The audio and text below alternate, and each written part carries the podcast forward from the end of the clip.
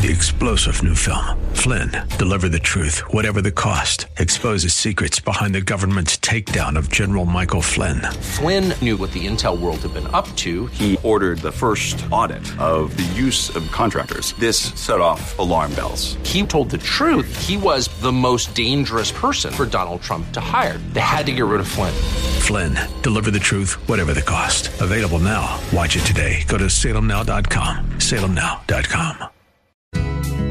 This is Cornerstone Connection, the radio ministry of Pastor Gary Hamrick of Cornerstone Chapel in Leesburg, Virginia. Pastor Gary is teaching through Ezekiel. Real love is calling, listen, truth opens up your eyes. Mercy is waiting for you with every sunrise. Now, in those days, Gentiles was just synonymous for pagans. People who didn't worship God, they didn't uh, believe in the true and living God of Abraham, Isaac, and Jacob. They bowed down to idols. They fashioned their own gods. They worshiped false gods. And God is saying about the Jewish people that they got off course one degree at a time because they have adopted, they've adjusted to, they've incorporated into their own lives the customs of the Gentiles which are all around you. In other words, over time, they were seduced by their culture. What is the culture like around you? Are there things around you that distract you from God working in your life? Just as it's important to spend time ministering to the lost in the world, it's just as important to spend time with godly people that encourage your faith. When your heart gets hardened towards God and His Word, He'll show up in your life less and less. But the good news is that He's always there to accept you when you turn to Him and give you a new heart that's sensitive to Him, that He can work through. At the close of Pastor Gary's message today, I'll be sharing with you how you can get a copy of today's broadcast of Cornerstone Connection. Subscribe to the podcast or get in touch with us. But for now, let's join Pastor Gary in the book of Ezekiel, chapter nine, as he begins his message, When God Heals a Hard Heart. For today, we're here in Ezekiel chapter eleven. If you have your Bibles open there in Ezekiel chapter eleven, I'm going to read starting at verse nine. Verse nine kind of jumps into the middle here, so let me explain what's happening. This is all part of a vision that the Lord is giving to Ezekiel, and uh, God shows him, even though Ezekiel is living in Babylon with the exiles of Israel, the Jewish people who have been taken captive there, God shows Ezekiel things happening in Jerusalem prior to the fall of Jerusalem at the hands of Nebuchadnezzar in five eighty-six B C. So in this vision, the Lord is showing Ezekiel things happening back in his homeland, back in the city of Jerusalem. And in here, in Ezekiel eleven, verse nine, the Lord says, "And I will bring you out of its midst." Now he's talking about bringing out of the city of Jerusalem, "and deliver you into the hands of strangers, and execute judgments on you. You shall fall by the sword, and I will judge you at the border of Israel. And then you shall know that I am the Lord. This city shall not be your cauldron, nor shall you be the meat in its midst." In other words, God is saying here, I will not allow you to be burned up like, you know, beef stew when the Babylonians attack you. He says, the rest of verse eleven, I will judge you at the border of Israel. Verse twelve, and you shall know that I am the Lord, for you have not walked in my statutes, nor executed my judgments, but have done according to the customs of the Gentiles which are all around you. That's an important verse. We'll come back to that in a minute. Now, pause for a second. Let me just clarify this much, and then we'll read a little bit more before we pray. In this passage, God is pointing out to Ezekiel the fact that because the Jewish people have turned their hearts away from God to follow the gods of the Gentile nations around them, that God is going to, as he says there in verse nine, he's going to deliver them into the hands of strangers, meaning the Babylonians. God's going to bring the Babylonians against the Jewish people. And also, verse nine, and he's going to execute judgments on them, meaning that the Jews are going to spend the next seventy years in captivity in Babylon. After the Babylonians besiege the land, they're going to take thousands of Jews back to Babylon with them. Okay, so that's the context of what we just read. But in the rest of this chapter, God looks beyond that. And he looks to a time when he's going to extend his mercy and his grace. He looks at the time that he's going to bring the Jewish people back to their homeland, as many as want to return, after the seventy years of captivity are complete. And so God's going to transform them, bring them back, and they will be purged of idolatry once and for all. At least the kind of idols that you carve out of stone, wood, or metal. There's a little bit of idolatry in all of us, where we idolize things and people sometimes above God, which is never a good thing. But I mean in the strictest sense of idolatry, the people of Israel will never bow down and worship idols again. After the seventy years of captivity, after their time out in Babylon, they will come back to Israel and never bow down to idols again. God will rid them of idolatry. And so now jump ahead to verse seventeen, still there in chapter eleven of Ezekiel. Here's the good part where God looks ahead to the time of their coming back to Israel. Verse seventeen, therefore say, thus says the Lord God, I will gather you from the peoples, assemble you from the countries where you have been scattered, and I will give you the land of Israel. And they will go there, meaning the Jews, and they will take away all its detestable things and all its abominations from there. In other words, they will purge the land of idolatry because it's gone from their hearts now. And verse nineteen, here's why. Because then I will give them one heart, and I will put a new spirit within them, and take the stony heart, note that, I'll take the stony heart out of their flesh, and give them a heart of flesh, that they may walk in my statutes, and keep my judgments, and do them. And they shall be my people, and I will be their God. Before we pray, I've entitled today's sermon, When God Heals a Hard Heart. When God Heals a Hard Heart. Let's first pray. Father in heaven, we thank you for this day that you've given us, a new day, Lord, just to enjoy you. We pray that you would teach us now through this passage whatever you would want us to learn, that you would reveal yourself to us in very personal ways. Very tangible ways today, Lord, through your word. And I thank you for all those who are here and those who are watching online. Do your good work in us now, Lord. We just want to humble ourselves before you and pray that you would now speak to us by your Holy Spirit, that we would have ears to hear what you're saying to us and hearts that are receptive. And we praise you together in Jesus' name. And everybody said, amen. Here in this passage that we're reading from Ezekiel chapter eleven, God describes the Jewish people at this particular time in their history as having a stony heart, as having a stony heart. Now, when you think about a stone and that kind of comparison, that's a pretty brutal comparison. I actually have a stone here. I actually dug up from my yard planting a tree once. Okay, this is actually about the size of a human heart. The size of a human heart, an adult heart, is about the size of your fist. And uh, God compares the heart of the Jewish people at this particular time in their history to something like this. He said, you all have stony hearts. Now, we all understand some basic things about a rock, don't we? A rock has no emotion. It is uncaring. It is unfeeling. A rock is um, uh, pretty static. In other words, it's not going to be changing. It is not soft like clay, which is malleable. A rock is hard. It is unchangeable. You put this thing in the dirt, it's going to be like this for years and years to come. And a rock, well, it can hurt you. It can hurt you. If you doubt me, I'll be happy to lob it in your direction. In fact, we all know this, right? Stones in the Bible were used as both weapons and as tools of capital punishment. David took a stone and a sling and killed Goliath with it. If you were guilty of a capital crime in Old Testament times, you were hauled before the elders of the city gate, and you were stoned to death with these. So when God uses this analogy and he says about the people of Judah during this particular time of their history, they have stony hearts. This is not a complimentary thing. He's not affirming them. He's calling them out. He's letting them know they're stubborn. He's letting them know that they are not malleable. They're not soft, or they're not tender towards him, towards life, towards one another. They've got hard hearts. So God is drawing attention to this fact that they're living in such a way that they've basically lost the capacity to be molded and shaped by God. They have a stony heart. Now, the good news is that he's going to providentially intervene. And he tells us here through the prophet Ezekiel, I'm going to replace their stony hearts. And I'm going to go after them. And I'm going to give them a new heart and a new spirit.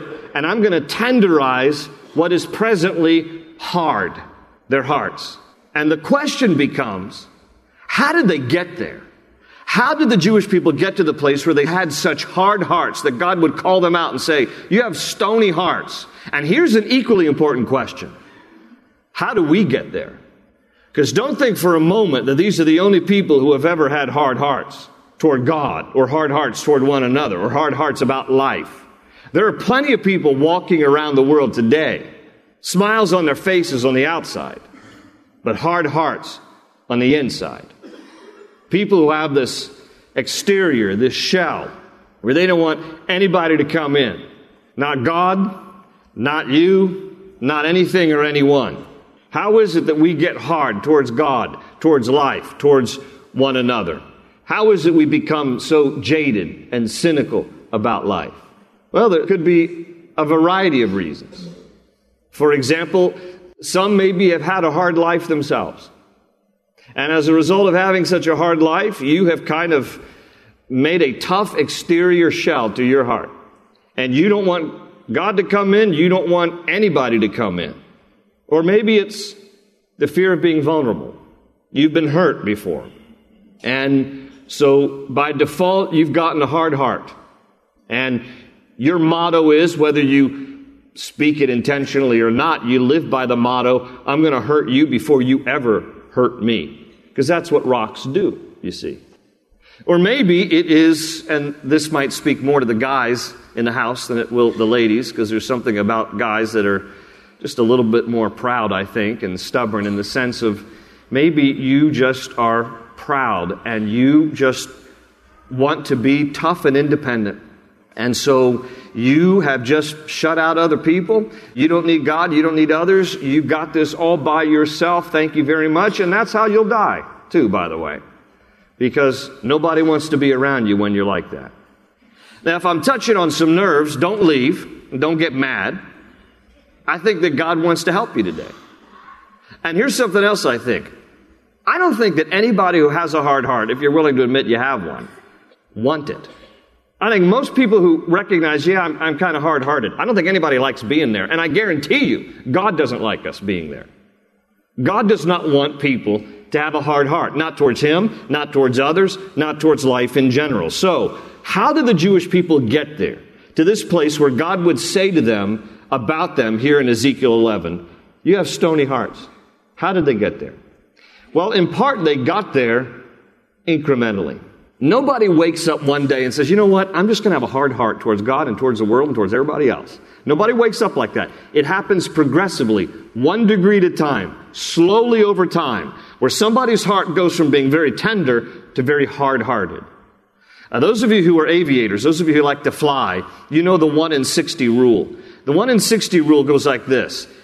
If you're one degree off the coordinates, then in sixty miles, you will be one mile off of your destination. And it goes proportionally. If you're two degrees off on the coordinates, from the time you take off to the point where you land, for every sixty miles, you're two miles off. Same for three degrees. You're three miles off every sixty miles. So, for example, a flight from New York to L A, roughly three thousand miles. If a pilot is just two degrees off in the coordinates, by the time you get to L A, that pilot will be one hundred miles off of the final destination. This is how it happens with us. It starts out just really tiny, but in the long run, we're way off. This is what happened here with the Jewish people. Look again at verse twelve.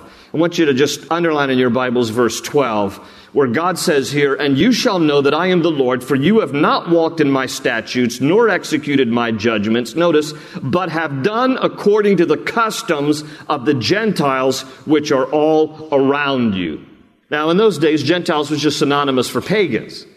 People who didn't worship God, they didn't uh, believe in the true and living God of Abraham, Isaac, and Jacob. They bowed down to idols. They fashioned their own gods. They worshiped false gods. And God is saying about the Jewish people that they got off course one degree at a time because they have adopted, they've adjusted to, they've incorporated into their own lives the customs of the Gentiles, which are all around you. In other words, over time, they were seduced by their culture. And it happened one tiny degree at a time. Pay attention to this, because it's liable to happen in our own lives if we're not wise to this. You can start to look at the culture, and you can start to think, well, other people don't think that this particular thing is that bad, so I guess it's really not. And so before you know it, you think it's okay. You then embrace it. Then perhaps you celebrate it. Then perhaps you even practice it. That's the way it goes. Listen, there's always been two standards. Always. You have the standard of God and his view of right and wrong, good and evil, truth and falsehood. And then you have the world's view of good and evil, right and wrong, truth and falsehood. And sometimes those things line up together. Most times they do not. And so what happens is that we have to decide if we're going to live by the standard that God has determined, or if we're going to adjust to and we're going to live by and we're going to get absorbed by and seduced by the culture around us that has a very different definition of things related to good and bad, right and wrong, truth and lies. What happened here with the Jewish people is that they were seduced by the Gentile, by the pagan community around them, by the countries around them who did not worship the God of Abraham, Isaac, and Jacob. They worshiped different gods. And so the Jewish people began to talk like them and live like them and worship like them. And it happened slowly, one degree at a time, until eventually they were so off course that the Jewish people had no regard for God, just like the nations around them. This can happen in our lives, friends. This is why we have to be wise to these things. Do you know somebody? Perhaps you are that person. You start out walking with God. You're close to him. But slowly, over time, you begin seeing the culture around you as normal and acceptable. And then you begin to adopt their practices. You talk like them. You walk like them. You live like them. You worship like them. One degree at a time, until you have no real regard for God, just like the rest of the world around you. It's a dangerous thing we must be aware of. It's what happened to the Jewish people. And so at the end of verse twelve, again, let me just highlight the words at the end of verse twelve, they have done according to the customs of the Gentiles, which are all around them. The N I V says it this way, they have conformed to the standards of the nations around them. The Hebrew language for conform is the Hebrew word asah. And asah means to fashion, make, mold, squeeze. And the word standards or customs is the Hebrew word mishpat, which means styles, manners, philosophies, customs. And so literally verse twelve reads that they were fashioned, squeezed, and molded by the customs and manners of the culture around them. Let me ask you, are you aware when that happens? Because it's easy for any of us. Because again, it's so subtle, so seductive to end up just kind of conforming to the way culture is, to accept things that the culture accepts, and to slowly over time end up looking more like the culture than we look like Christ. Are you aware of that when it happens?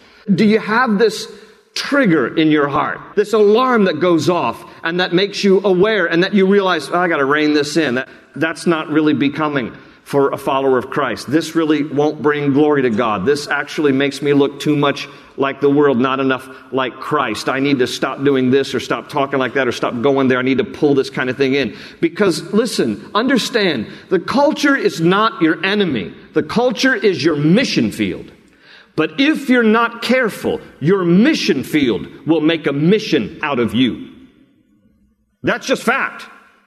The culture's not our enemy. We want to influence the culture with the good news of Christ. We want to love people who don't know Christ. We want to share the good news. That's why it's called good news. Gospel means good news. They are our mission field out there outside of the walls of every church. But be very, very careful that your mission field does not make a mission out of you. This is what was happening here with the Jewish people. This is why in the Bible we're warned, Third John verse eleven, beloved, do not imitate what is evil, like what the rest of the world does, but what is good. He who does good is of God, but he who does evil has not seen God. You don't know God if you're just living like the rest of the world lives. And Paul would remind us in Romans twelve two, and be not conformed any longer to the pattern of this world, but be transformed by the renewing of your mind, and then you will be able to test and approve what God's will is, his good, pleasing, and perfect will. Listen, you know how many times people come up to me and say, pray with me, Pastor Gary, for what is God's will in my life. But here's the deal. You will not be able to test and discern what God's will is unless you are first deciding, I'm not going to be conformed to the pattern of this world. And I'm going to be transformed by the renewing of my mind. You cannot know the will of God until you are walking with God. And people want revelation. They want, I want to know the will of God, but I want to live however jolly well I want. It doesn't work like that. Do not be conformed any longer to the pattern of this world, Romans twelve two, but be transformed by the renewing of your mind. Then you will be able to test and approve what God's will is, his good, pleasing, and perfect will. So there's constant caution in the Bible, because here's what happens. If we end up, as the Jewish people did, conforming to the standards around them instead of the standards of God, you develop a hard heart towards God. Because that's inevitably what happens. Because if you want to be living according to the system and standards of the world, then every time anything about God comes up, you're like, don't want to hear it. And anytime anybody tries to confront you about your life, don't want to hear it. See, and this is the very reason why the Jewish people did the most extreme thing in this particular time, which was to kill the prophets. Because when you want to live according to the standards of the world around you and not according to the standards of God, then anybody who confronts you, you don't want to hear. So you're either going to run from them, or the most extreme thing, what they did, we're just going to kill the prophets. We're just going to kill them because we don't want to be hearing this stuff. Why? Because they're under conviction. People don't like to be under conviction. So, and rather than surrendering, repenting, drawing near to God, we're just going to kill the prophets. This is the very thing that broke the heart of Jesus. Remember, as he's coming into Jerusalem on Palm Sunday, Matthew chapter twenty-three, verse thirty-seven, he weeps over Jerusalem. And he says, oh, Jerusalem, Jerusalem, you who kill the prophets and stone those who are sent to her. How often I wanted to gather you to myself like a hen gathers her chicks under her wings, but you were not willing. Why were they not willing? Because of hard hearts. Because of hard hearts. And still, Jesus dies for every hard-hearted person, including you and me. Why? Here's what he really demonstrated on the cross. My love will melt their hard hearts. My love will melt their hard hearts. This is basically what God is doing here in Ezekiel chapter eleven. Despite the fact that the Jewish people had forsaken him, rebelled against him, turned towards idols, adopted the customs and standards of the world around them, God says, you know what? I'm going to providentially, sovereignly intervene. And here's what I'm going to do. I'm going to give them one heart, and I'm going to give them a new spirit, and I'm going to take out that hard, rocky heart, and I'm going to replace it with a soft heart of flesh. God providentially intervenes in this scene. Look again in your Bibles here, verses nineteen and twenty. Look with me, verses nineteen and twenty. He says in verse nineteen, then I will give them one heart, meaning he's going to replace the divided heart that they have, a little bit of the world, a little bit of God. They have split affection. God says, I'm going to providentially give them singleness of heart, one heart, and I will put a new spirit within them. I'm going to breathe ruach in the Hebrew. I'm going to breathe my spirit. I'm going to breathe new life into them.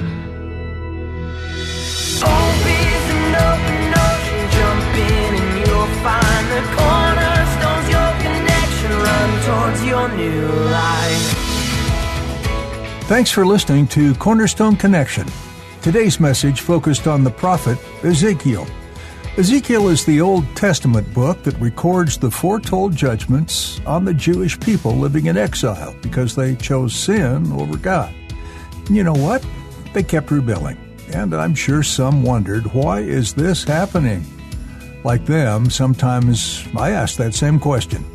But you know, there's hope for all of us because God isn't a God of confusion. Sure, He'll send a fatherly reprimand because we sinned, but we can trust that He's still with us. He's like the flashlight in a dark room. He'll show us the way. If you liked what you heard today, there are many other messages waiting just for you at cornerstone connection dot c c. Don't miss out on more from Pastor Gary. Take the time to go to cornerstone connection dot c c today. You'll have no regrets. Cornerstone Chapel gets together each Sunday at eight thirty, ten, and eleven forty-five a.m., and Wednesday at seven p.m. to learn from the Word and spend time in fellowship. To find out more, go to our homepage. We believe in the power of praying together and for one another. So email us at prayer. at cornerstone chapel dot net with your prayer needs today. Thanks for listening to Cornerstone Connection. They say you're a wandering soul, that you've got no place to go, but still you know, but still you know. You're not alone.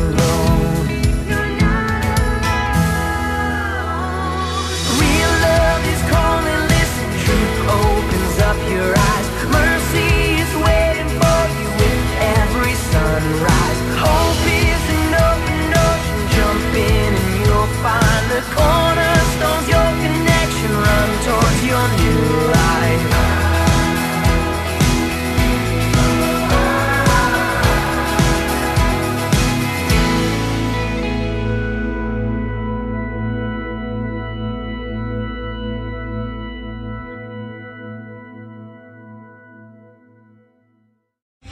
Three-star General Michael J. Flynn, head of the Pentagon Intelligence Agency, knew all the government's dirty secrets. He was one of the most respected generals in the military. Flynn knew what the intel world had been up to. He understood its funding. He ordered the first audit of the use of contractors. This set off alarm bells.